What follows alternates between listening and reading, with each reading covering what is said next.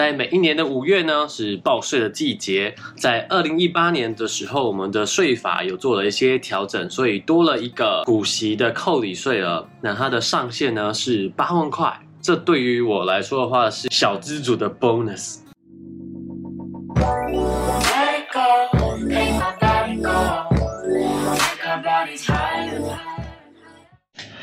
欢迎回家，这里是幸福理财家，我是吴马克，又来到爱存股系列喽。在每一年的五月呢，是报税的季节。在二零一八年的时候，我们的税法有做了一些调整，所以多了一个股息的扣抵税额。那它的上限呢是八万块。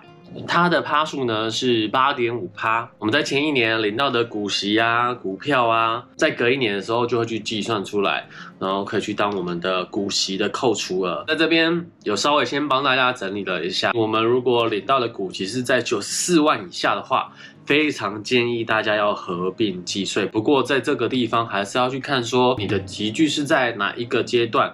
如果是超过三十趴的朋友，那就比较适合分开计税。我在这边就是以自己为例子，那我们小资族免税额是八点八万，我们还有一个标准扣除额是十二万，薪资扣除额是二十万。你的年薪如果未达四十点八万元的话，呃，在这个地方你就是可以不用缴税。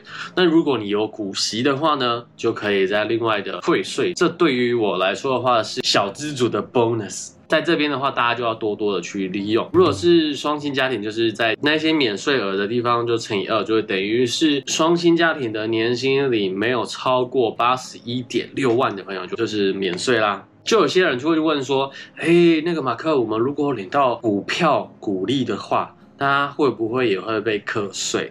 那在这边我先帮大家查过了，如果是股票股利的话，它是以十元为一个计价的单位，等于我如果领了一百四十股，就等于我领了一千四百块。在这边要特别去注意说，呃，配息跟配股是不是都在同一天？如果是在同一天的话，他们就会合并去计算，我们还会再被刻一个二代健保补充保费。对于小资族来说的话，如果你薪资越多，缴税我觉得是 OK。如果能多多利用这个股息扣除额来帮自己减轻缴税的压力，等于你又多了一个八万块的扣抵税额，那就要好好的去运用。对于我来说的话，我们存股族的一个 bonus，因为去年薪资受到一点影响，在退税这部分来到了新高。那一方面也是因为我在去年的股利领的。还蛮多的，可以有大概八千多块的扣抵税额可以去运用。简单来说，如果能够好好运用这一部分的话，可以帮自己减轻一点压力。但我还是有听到我身边在科技厂的朋友，他要缴快三十万的税，天哪，好可怕哦！还是在这边代表大家感谢他们。今年因为疫情的关系，所以我们的报税的期限是拉到了六月底。很棒的一个地方是，我们的国税局多了一个手机就可以报税的方案。你只要做几个认证之后，就可以透过手机去报税。我今年就是用手机报税的，那动作非常的迅速，它都会帮我们去计算出哪一个方案对于我们来说的话是最好的。对于存股族来说的话，股息的扣除额这部分就要多加的去利用，等于我们列举的扣除额就会多一项。不管你是小资族、双薪家庭，或者是家里有养小孩的，因为那我是小资族，所以我只能整理一些比较粗略的资料。如果你们有抚养小朋友的话，你们的免税额是在哪里？那大家就要去看一下。也希望大家可以透过手机报税的方式去。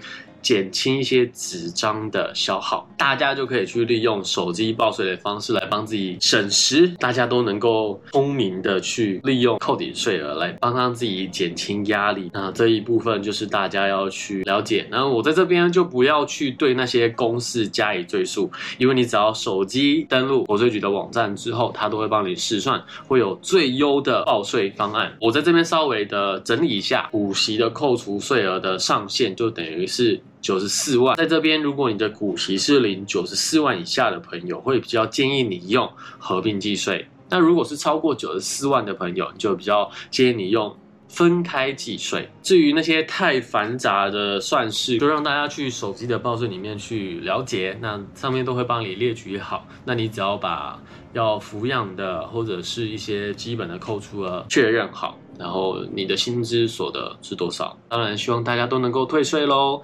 退税是一件非常幸福的事情。毕竟我会觉得这一笔税收还是有一点被扒了很多皮。你看，像是我们买股票的时候的证交税，然后还有手续费，这里面就会有一些隐形成本。像我今年就又被扣了二代健保补充保费，但我觉得，嗯，好了，可以缴一点点的话是还蛮可以接受。毕竟那一档股票今年的配息是非常的惊人，持有到目前最高的一次配息。接下来的影片会再慢慢的走入到存股的世界里面。我的频道里面存股的朋友也越来越多，不管是地方妈妈或是小资族，都是希望大家可以在这个存股的世界里面慢慢的成长。相信在这一段期间，台股的修正，有让存股族非常的心慌慌、意乱乱，应该没有想到说股市会突然来这么大的一个修正。平常的时候，我都跟身边的朋友说，你们只要做到定期定额就好了。像我今年的操作呢，我有做了一些调整，每一个月本来投入股市的话是一万五千块，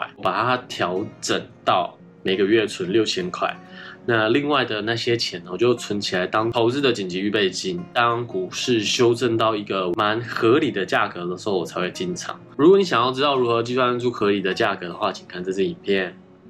说真的，存股需要去注意的地方非常的多，让自己在存股的心态上面会比较舒服。我们去算出它十年的平均价格，这个位置等于我们如果买越靠近它的话，其实存起来会比较舒服。用五趴的方式来计算的就蛮舒服的。还是希望大家不要去追高啦，追高是一件觉得蛮辛苦的事情。当它有一个大修正的时候，你心里的压力其实也是蛮大的。我这两年有追高，所以我看。到我的账面是有亏损的，到的股息其实都大过于这个，我就觉得啊还好吧，一直在追踪他们的财报状况，其实都还 OK 了。因为我说跟去年落差太大，但去年我们真的太会赚钱了，大家就稍微的去做一下功课。之后的影片也会去整理，说我平常是怎么的去追踪这些财报，还有我会注意哪些项目，让自己投资舒服一点。如果你喜欢这样子影片的话，请不要忘记帮我按赞、订阅、分享。